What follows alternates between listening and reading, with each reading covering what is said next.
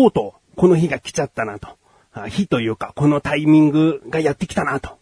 いうね、来るべきしてきたんだろうけどね。えー、お分かりいただけるかな？わからないかな？風邪をひきました。えー、今は治りかけてきてます。ピークは過ぎたと思っておりますが、風邪をひきました。風邪をひかないのがね、自慢だったんですよ。ここ、春先ぐらいからずっと風邪ひいてなかったんですよ。ね？まあよくね、風邪ひいてない自慢っていうのは、小学校の頃からずっと風邪ひいてないとか、そんぐらいの自慢をするのかもしれないけど、僕はね、だいたいこう、毎年4回、5回ぐらい風邪ひくんですよ。しょっちゅう風邪をひくの。うん、だから、この春先から約半年間ぐらいずっと風邪をひいていなかったことがね、自慢だったし、あ、体質が変わったのかななんていうね、ちょっと調子に乗っちゃうようなこともあったわけですよ。ところが、引いちゃいましてね。えー、まあ、喉から、そして一気に鼻もうつまり鼻水出て、えー、熱出て、で、喘息のように息苦しくなって、で、まあ、治りかけてきたのかな。うーん、あの、しっかり寝ました。あのね、今までしっかり寝たって治んねえやって思ってたんですよ。治んねえやって思ってたのは、しっかり寝たのに治んなかったからですよ。だけど、日曜日があったので、その日しっかり寝たわけです。とにかく寝たわけです。うん市販の薬を飲んでしっかり寝たらですね、なんか結構熱が下がってきて、あ、寝たら風邪が治るなんていうスタンダードな体質にはなったのかなっていうね。思ってますけども、じゃあ、そもそもなんで風邪をひいたのかですよ。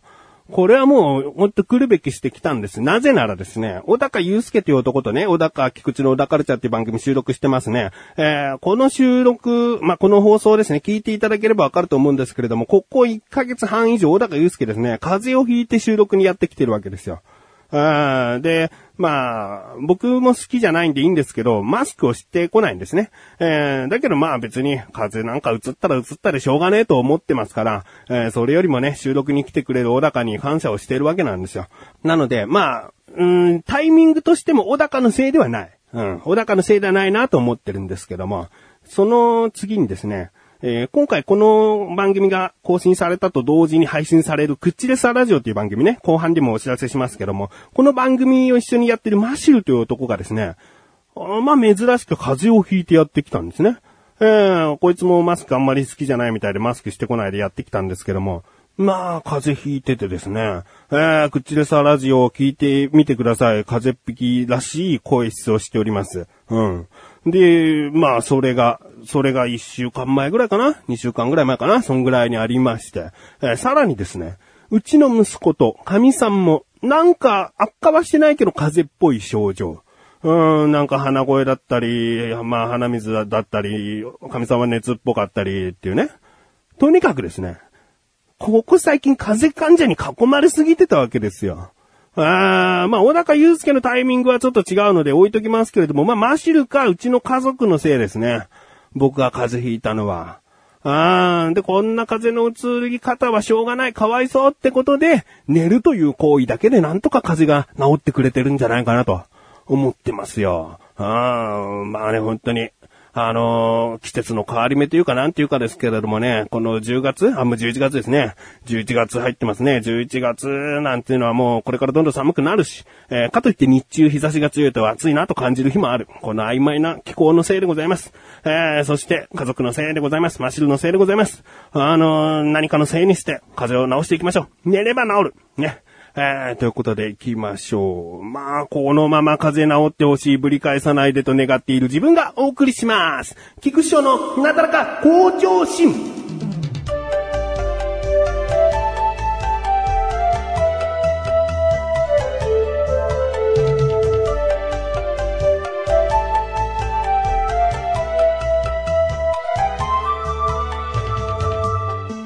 えー、覚えてらっしゃる方いますでしょうか？ちょうど1年前ぐらいにですね、えー、第361回、ね、えー、幼稚園のくじ引きというお話をしたんですけれども、この幼稚園のくじ引きというのは、まあ、秋祭りというものがありまして、で、まあ、保護者のくじみたいのがあるんですね。で、保護者のくじっていうのは1回500円。ね、ちょっとお高いですよね。500円するんですが、このくじの景品というのがなかなか豪華なものが揃っておりまして、で、いろいろな賞があります。すごく賞あります。とにかく先生の数だけ賞はまずあって、あと、森永のお菓子詰め合わせ賞みたいなのとかね、えー、他にももうちっちゃな賞はいっぱいあるんですよ。で、その中のメインとも言える賞で、DNA ベイスターズ賞っていうのがあるんですよ。これ何かっていうと、選手が愛用していた、えグローブだったり、えー、バッティンググローブか、バッティンググローブだったり、まあ、バットだったり、ああとはボールとかね、そういったサインの書かれた品が当たるんですよ。500円でですよ。しかも幼稚園でのくじ引きという狭き、狭きじゃない？広きもんどっち？わかんない。当たりやすいってこと？ね。当たりやすいんですよ。大体そうだな、多くて200枚かなくじの売り上げ的には。だから200分の1の確率で DNA ベイスターズの何かの景品が当たるかもしれない。しかも1個じゃないからね。バットを狙ってたとしたら1個かもしれないけども、他の色々な選手の商品があるから200分のいくつで当たるわけなんですよ。これが500円で手に入る。素晴らしいな、つってね。で、まあ、あの、その、去年話したね、360回で話した内容は素晴らしいな、プラス、その DNA ベイスターズの選手の使ってた品、サインが入ったものっていうのは、結構身内で当たっている。身内っていうのはあの保護者会の主催者側のお母さんたちがくじを引きつつ、ああ、これ私だみたいな感じのノリが多かった。で、先生とかそういった人たちが多く当たってた。なんだこれ八百長じゃねえかと DNA ベイスターズがこう、あの、寄付しますよみたいな感じで、えー、くれた商品をこの保護者会の中で、えー、私たちこれ欲しいな、これ欲しいなみたいなことをやってたんじゃないかみたいな疑いをちょっとかけちゃったわけですよ。ね。まあ、今回、この話の続きというか、今年はどうだったのかっていう話をしたいと思うんですけれども、今年もですね、ありました。あ種類としてはバットが3本にボール、サインボールが、えー、10個ぐらい。えー、まあ、あのバッティンググローブとかね、グローブとかそういったものはなかったですけれども、バットで十分ですよね。えー、しかも、筒香選手とかね、あのー、侍ジャパンにもこう収集された選手ですよ。えー、そういった選手のものですから、素晴らしいなと、また、えー、今度こそ当てたいなと。うん、これでまたね、役員側がどんどん当たってたら、それこそ八百長だとこう、騒ぎ立ててしまいたい気持ちを抑えますわ。あだけど、うん、買わないとね、当たらないから、うちは2回分、1000円分ですね、えー、買いまして。で、そのくじ引きの抽選が始まります。最初はね、いろいろなこうちっちゃな賞だったりして、この時のタイミングで当たるなーなんて願いながらですね、こう番号を読み上げていくと同時に自分の番号と照らし合わせていくわけですよ。ね。で、DNA ベイスターズ賞の何々選手のバットですって言われた時に、まあ緊張するわけですね。で、な、何々って番号を言って、あ、違う。何々番番号言って違う。で、その2回目ぐらいの時に役員っていうかその景品を整理しているお母さんが当たったみたいな感じになってて、あ、この光景見たことある。まさか今年もそうなのかと思ったんだけど、結構でも違ったかな普通に、あの、買いに来ただけの役員ではない保護者の方とか当たってたかなうん、で、結局自分はですね、あの、ベイスターズのキーホルダーが当たりまして、えー、まあこれ値段をね、あんまり調べない方がいいのかもしれないけど、600円ぐらいのキーホルダーだったんで、500円で手に入れるということはですね、結構元は取れてるわけですね。で、もう1枚のくじがあるわけですね。これがですね、えー、まあ、あんまり詳しく言うと、くじ引きはどこの幼稚園でやってるのかが分かってしまうので、曖昧に話してるんですよ。えー、まあ、あの、とある賞がですね、結構いい名前の賞が当たったんですよね。で、それの景品が、コシヒカリ5キロだったんですよ。あー、確かに500円でコシヒカリ5キロなんてとてもすごいことだよね。3倍、4倍、5倍ぐらいの価値があるわけですよ。嬉しいんだけど、あー、DNA の景品渡んなかったと。うーん、がっかりしちゃいましてね。でもまあ、外れではない。大外れっていうのはね、あの、結局最後まで名前が呼ばれなかった時に幼稚園の粗品みたいなものが当たるっていうことで、外れはないんだけども、最後まで残っちゃった番号は、ある意味外れなわけですね。えー、だからそれにはならなかったから、まあいいかなと。ああ、いうことでですね、うちのおかみさんとも、まあ今年も残念だったね、みたいな感じで。だけど卒業生だった場合、毎年参加できるみたい。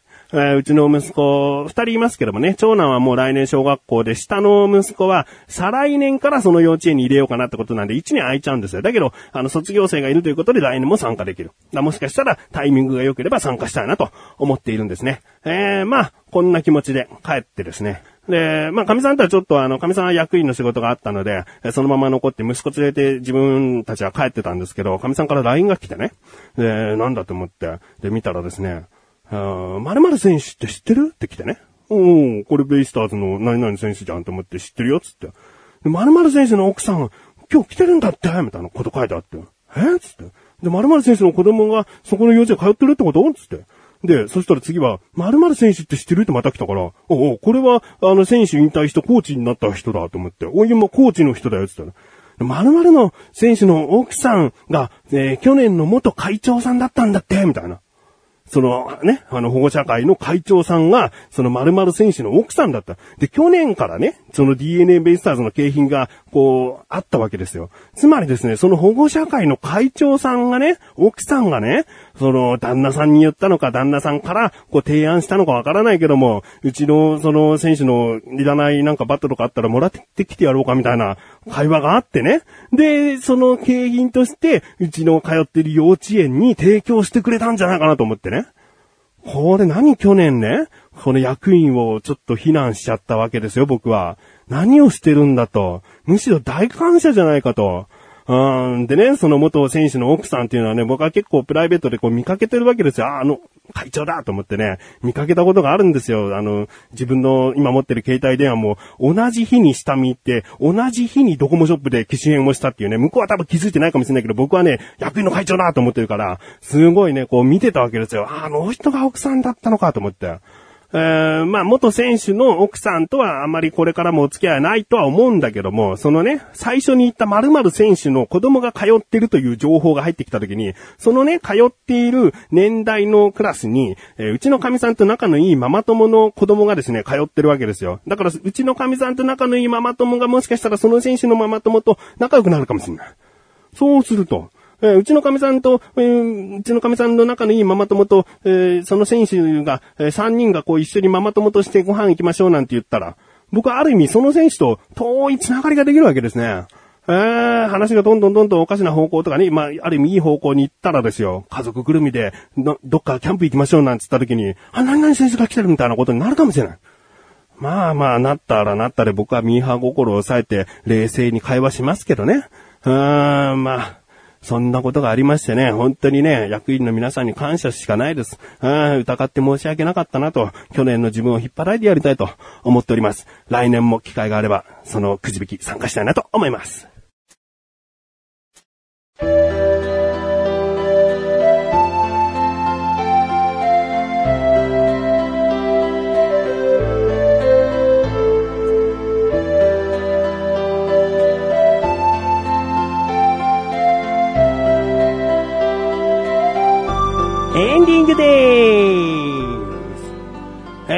風邪をひいてね、ずっと寝てたと言うんですけれども、ずっと寝てるからといってずっと夢の世界なわけじゃないんですよね。ベッドの中でこう目をつむっているだけみたいな時間が多かったりするんですけども、そういう時間っていうのはどうですか？なんかこう、日頃慌ただしいその生活の中でいろんなことをこう、考える時間になりませんかね？えー、自分は結構こう、ある意味集中力が高まってきてですね、ああ、こういうことしたいな、こういうことしたいなっていうことがですね、固まってきたんですね。えー、なのでそれを行動に移そうと。あそういう決心がついた風でありました。なんかそういうタイミングで、あえてこう風邪を引かせてくれたのかなっていうね。そういう風にも受け取ってますね。えー、ちょっと一旦落ち着けよと。一旦いろいろ考えてみなっていうことをですね、風の神様がね、えー、ましるかもしれないし、うちの神さんかも、うちの子供かもしれないけどね、えー、風の神様が教えてくれたのかななんてことを思っておりますよ。ああ、あの、お知らせです。このなだらかご女子が配信されたと同時にリンクページから行きました、集中放送局の中にあるクッチレサラジオがこの度月1更新で更新されました。えー、今回ですね、マッシュル、どういう出だしだったかなあー、あ、思い出した。出だしだから言っちゃうね。ダメ、いじめ、かな。いじめ絶対ダメかな？なんかそんなフレーズありますよね。いじめ絶対ダメ。あ、ダメいじめ。あなんかそんな感じのやつです。そんな感じのことを言っております。さあ、果たしてね、誰がいじめられて、誰がいじめて、ね、そういった話が聞けますよ。えー、あとですね、マシル裁判というコーナーがですね、次回、えー、今回聞いていただければわかりますが、次回ですね、その次回最後になるわけですね。だからしっかりとですね、そういったコーナーも含めて聞いていただきたいなと思っております。ということで、なだらかご女子は毎週水曜日更新です。それではまた次回お会いいたい菊池翔でした。メガネと周りでもあるよ。お疲れ様です。